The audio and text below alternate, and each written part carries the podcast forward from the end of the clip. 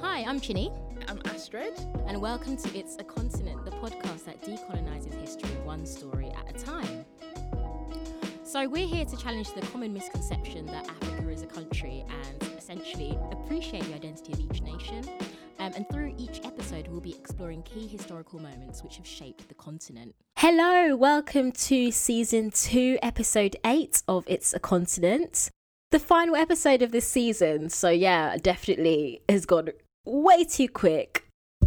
But yeah, here we are, the final episode. Here we are. Can you actually believe it? We've now done two seasons. All of this has been achieved quite in mad. 29. No, it's not 29. Gosh. Look at me throwing it back mentally. I'm I'm stuck in 2019. it's 2020 and we've managed to do two seasons. I'm loving it. mate, through lockdowns and madness, and yeah, we've we've managed to do that. So Incredible. Yeah. And thank you for like just Crazy. sticking with us through it, guys, cuz yeah, yeah, it's been it's been an experience. it's been an interesting journey. No, we definitely appreciate all the support, all the listeners that have yeah supported us on this journey.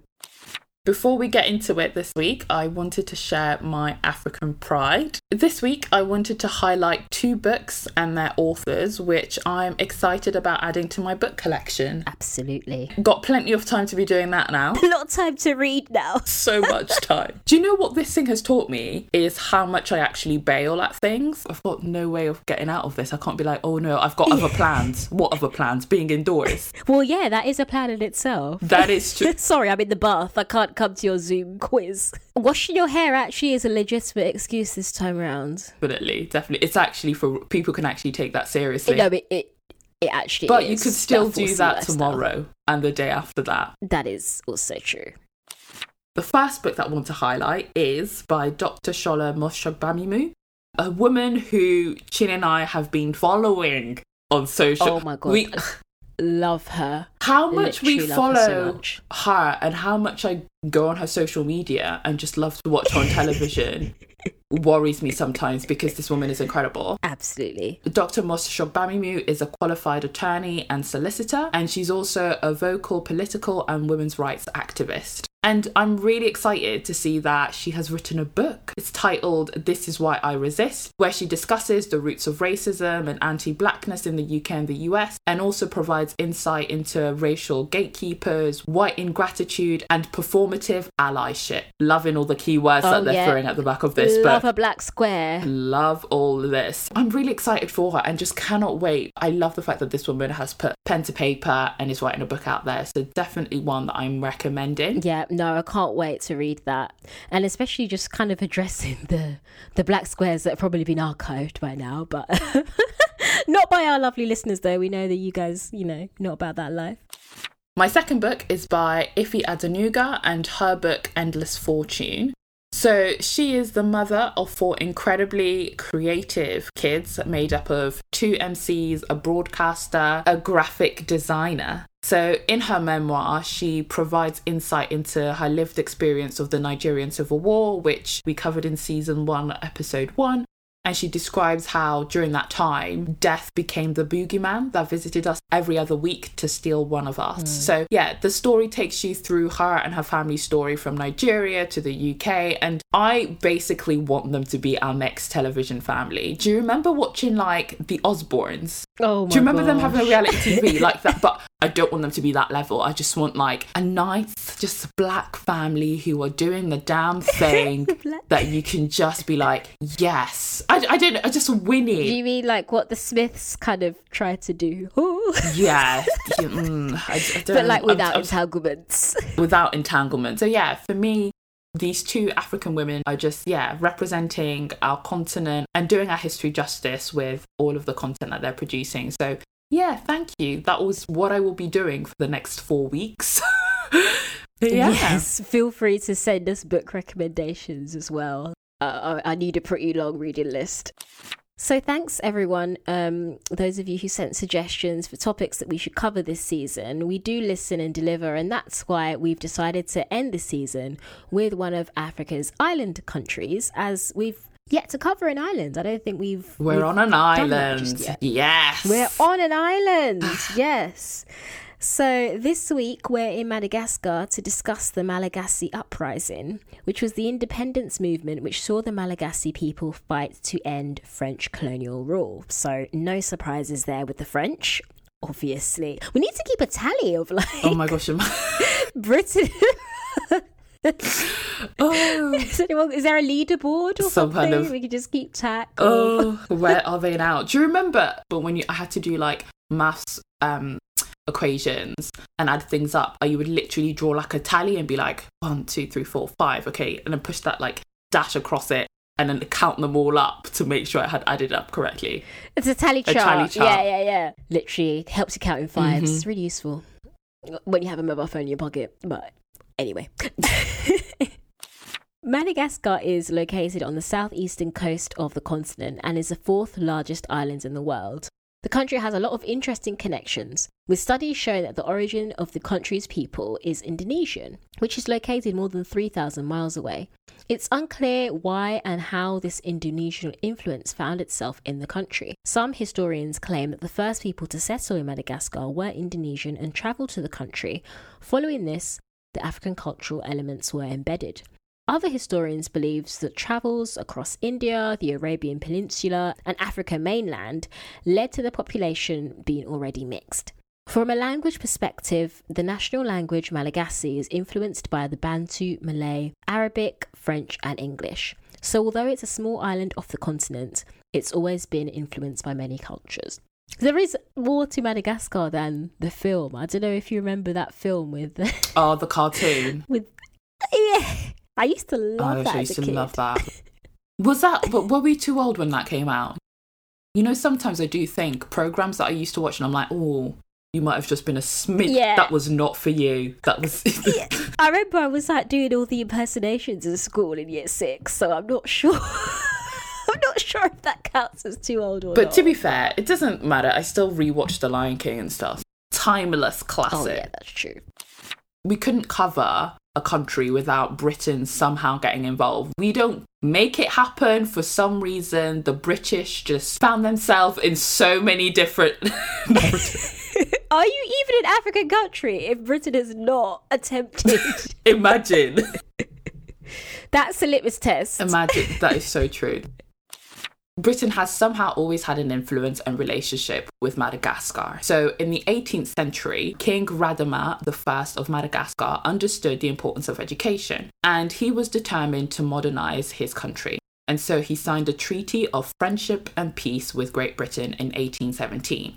And he also encouraged British Christian missionaries to establish schools in Madagascar. Madagascar was predominantly being fought for by France and Britain. France wanted ownership of the country and was doing everything it could to have that ownership. This led to the Franco Malagasy War of 1883 to 85 between the French and the Malagasy people, the outcome of which was unclear and ended with a treaty being signed. Britain worked to prevent France from having full access, with Britain's Foreign Secretary in 1862 stating that the King of Madagascar should maintain his independence and that no foreign power should interfere by force or by intrigue with the peaceable administration of his territory. Yeah, what is that? A British person's Britain out here what?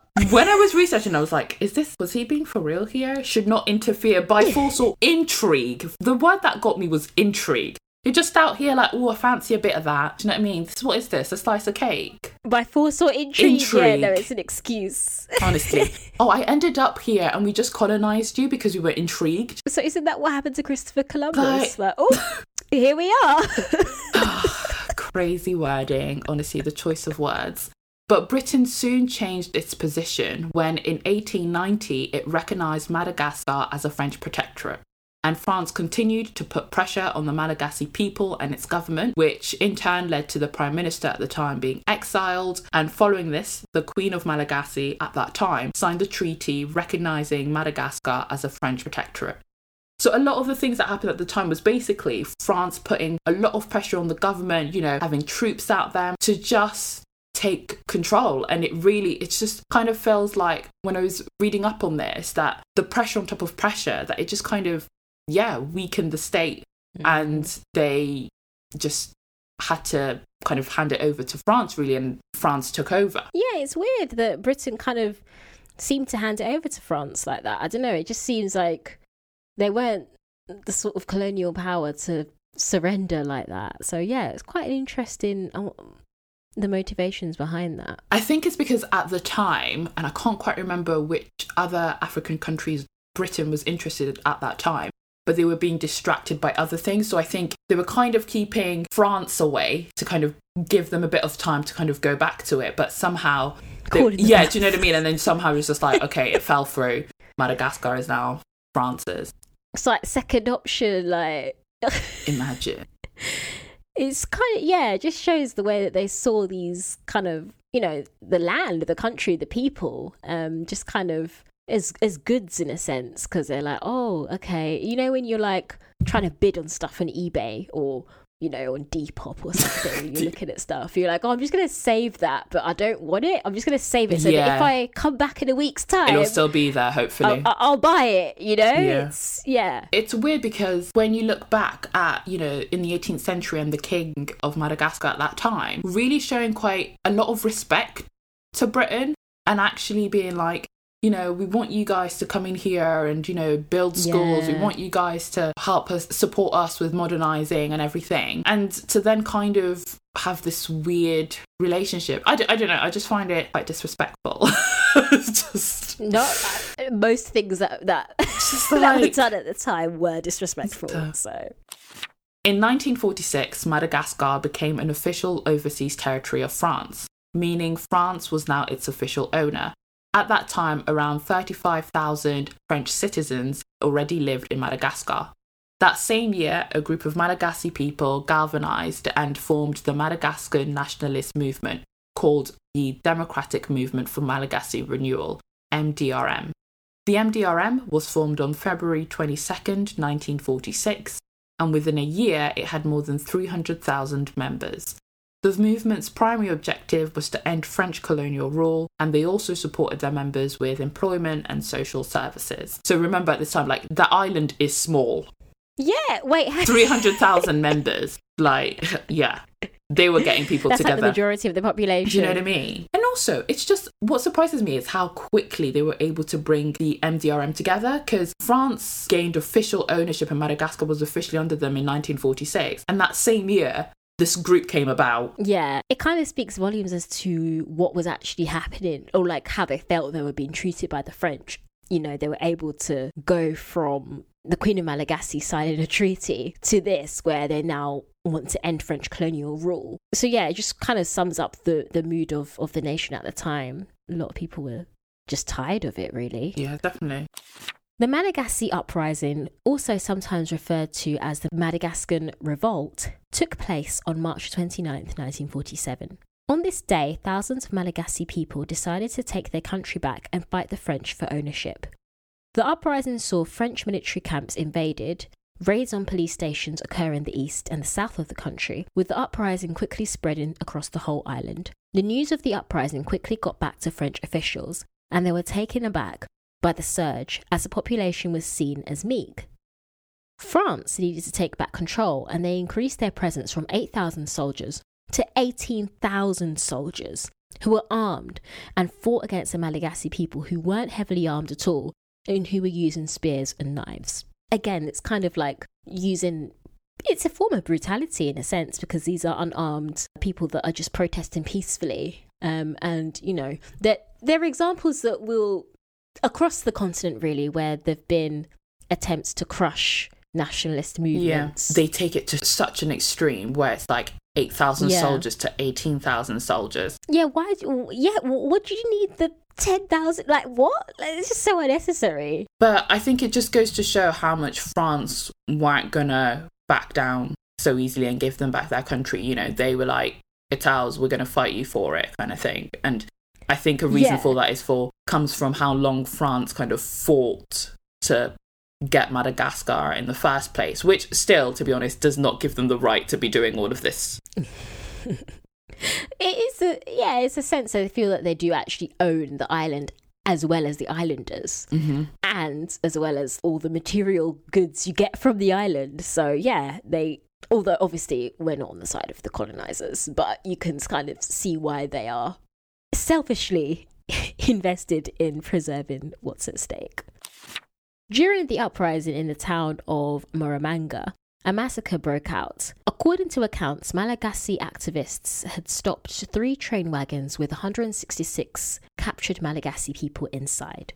For fear of the people inside the wagons trying to liberate themselves, French soldiers shot inside the wagons with their machine guns and killed those inside. There were many other atrocities committed, including Malagasy people being thrown out of airplanes alive. Yeah. That's actually quite shocking.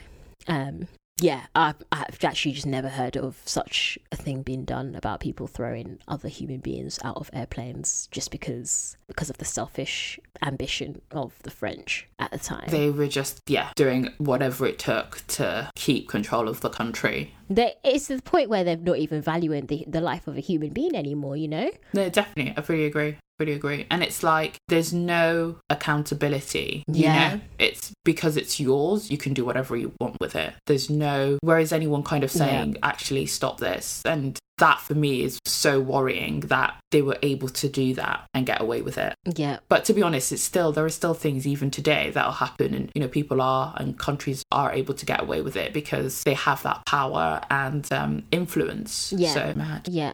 No, I can think of a few in my mind already, actually. And I was also thinking as well, with just regard to this, I was just thinking, how come we kind of haven't heard of this before, just coming from living in the UK perspective? There was an article I'd read, I can't remember which art, like which publication it was, but they were saying around how those of us in the UK, we don't know what really happened in French colonies, just much in the same way that in France, they don't know much about what happened in British colonies. So it's just quite interesting to see that it's the history that's just completely lost. If you thought that we don't know much about the British Empire, kind of wait until you hear about the, other, European empires. Yeah. No, definitely, definitely. It's like, Maybe it's because they'll just realize how similar they were, in fact, you know, and what they were like doing. Spider-Man. Yeah. just like, oh. Back in France, the uprising had also caused severe alarm, as the French feared seeing a similar uprising in their home country. Although the Malagasy people were determined in their objective, the French armed forces soon descended on the group and restored order, quote unquote, obviously. The French government had suspicions that the trouble started on March 29th wasn't just caused by Malagasy groups, but also by their rivals, Britain and America. Oh, look at America getting involved. Mhm. I don't know why America just always just It's like Britain and America just being like, "Hello, um, tag team. Yeah. you didn't invite us here, but here I am, and I didn't even bring cake or a bottle of wine. That's the that's the kind of guests they are at a party. The ones that you didn't send them an invite, but somehow they found themselves there, and they didn't even bother bringing anything. The audacity. They didn't get the broadcast, but somehow they've texted you saying they're coming. Yeah, on like, my "What?" way, just outside. Yeah. They're the kind of people that give you 30 seconds to tell you that they're out there, and you're like, yeah. Really? Why couldn't you have given me like at least three hours so I could have cancelled it? They're the sort that will just like eat all the food, drink all the drink, and go home. no one will say anything. Thanks for inviting me, Yeah, you're like, no, I didn't. but really disappointed there weren't any vegan Yeah. options. Coming like a Karen. That's who they are.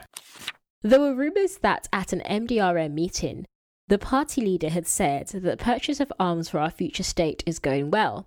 Let us thank the English. By 1948, France had regained control of most of the country. It's unclear the exact number of people who lost their lives during the uprising, but it's estimated to be around 90,000 to 100,000 people, which was at that time more than 2% of the country's total population. As part of the uprising and the MDRM group, I wanted to highlight a key person that I kind of discovered during my research. And this was MDRM member Gisèle Rabesahala.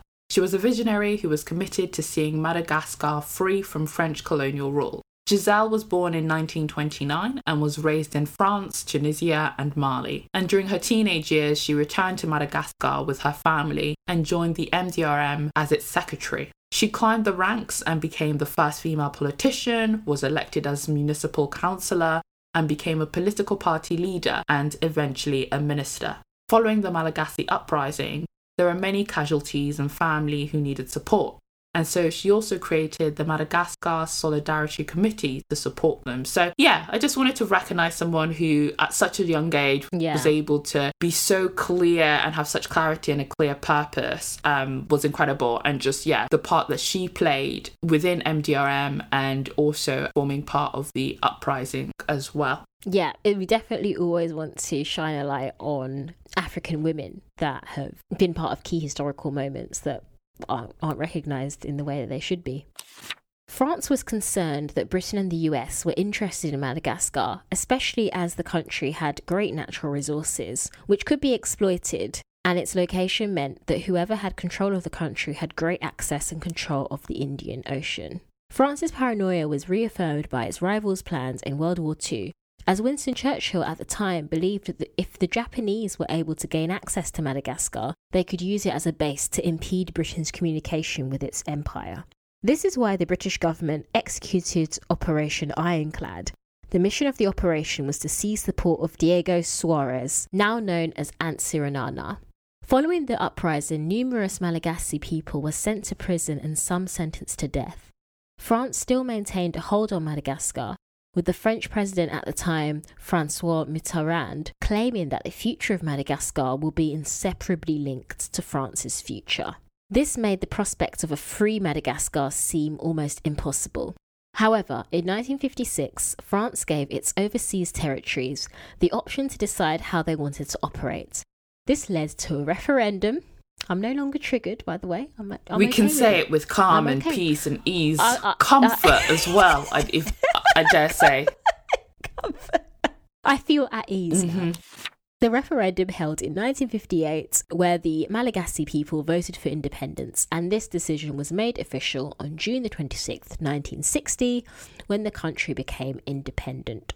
It's a story that we don't hear much about the uprisings against European empires. We often are served with this kind of narrative that, oh no, but the empires were a good thing. But actually, th- this is just one example of the amount of bloodshed that has occurred because of these empires. So it is important that we continue to bring them to light. Yeah, definitely. And the fact that this country, what frustrated me is when the uprising happened, France saw, had this opinion that Madagascar was quite weak and this meat country, but actually they were fighting. It's like they'd forgotten the war that they had in 1883 between uh, France and, like, do you know what I mean? Like, this, they're Yeah. not backing down. They've never backed down. They've always been there ready to protect their country. And so it just happened that I think sometimes when you get you're attacking again and again, there's only so much resource and people for such an island. So it's amazing what this country was able to achieve, especially getting so many people together, having this uprising and really just defending themselves um, was amazing. And I just find it so intriguing how all of a sudden we go through from you know France being there to Winston Churchill and World War II and Japan. There were just so many different Yeah, elements. There was a lot of players. yeah, a lot Yeah. of players involved. Um, yeah, within it. That was our trip to the island of Madagascar. There were so many cultures involved, and even within its story, so many different other kind of countries involved, wanting their own piece of the island Yeah. as well for different agendas. That comes to our final episode of the season. Yes. A massive thank you to everyone who listens, who supports us, everyone who has collaborated with us this season. We've done Yeah. a lot of collaboration with so many um, different people. So thank you, thank you, thank you. We'll be back with season three eventually. No, we'll be back with season three. We will be back with season we'll be back. three. We'll be back. Um, we'll probably do another call out, I think, for topics that you want us to cover. Um, so watch out for that on our social channels. So make sure you're following us at It's a Continent on Twitter and at It's a Continent Pod on Instagram. Follow us. I'm sure we will be on these mics back again. I mean, there's nothing else to do, is there? Yeah, there's also that. I was trying to create a bit of intrigue and like, ooh, will they? When will they? But you, yeah, that's true. Uh, We'll we'll message each No, other and be like, oh my gosh, we've not covered this country. Have you heard about this? And be like, okay, yeah, let's do that. Yeah, let's cover it. Let's cover we'll it. be We'll be back. Thank you so much for listening, guys. Bye. Thanks, guys. Bye.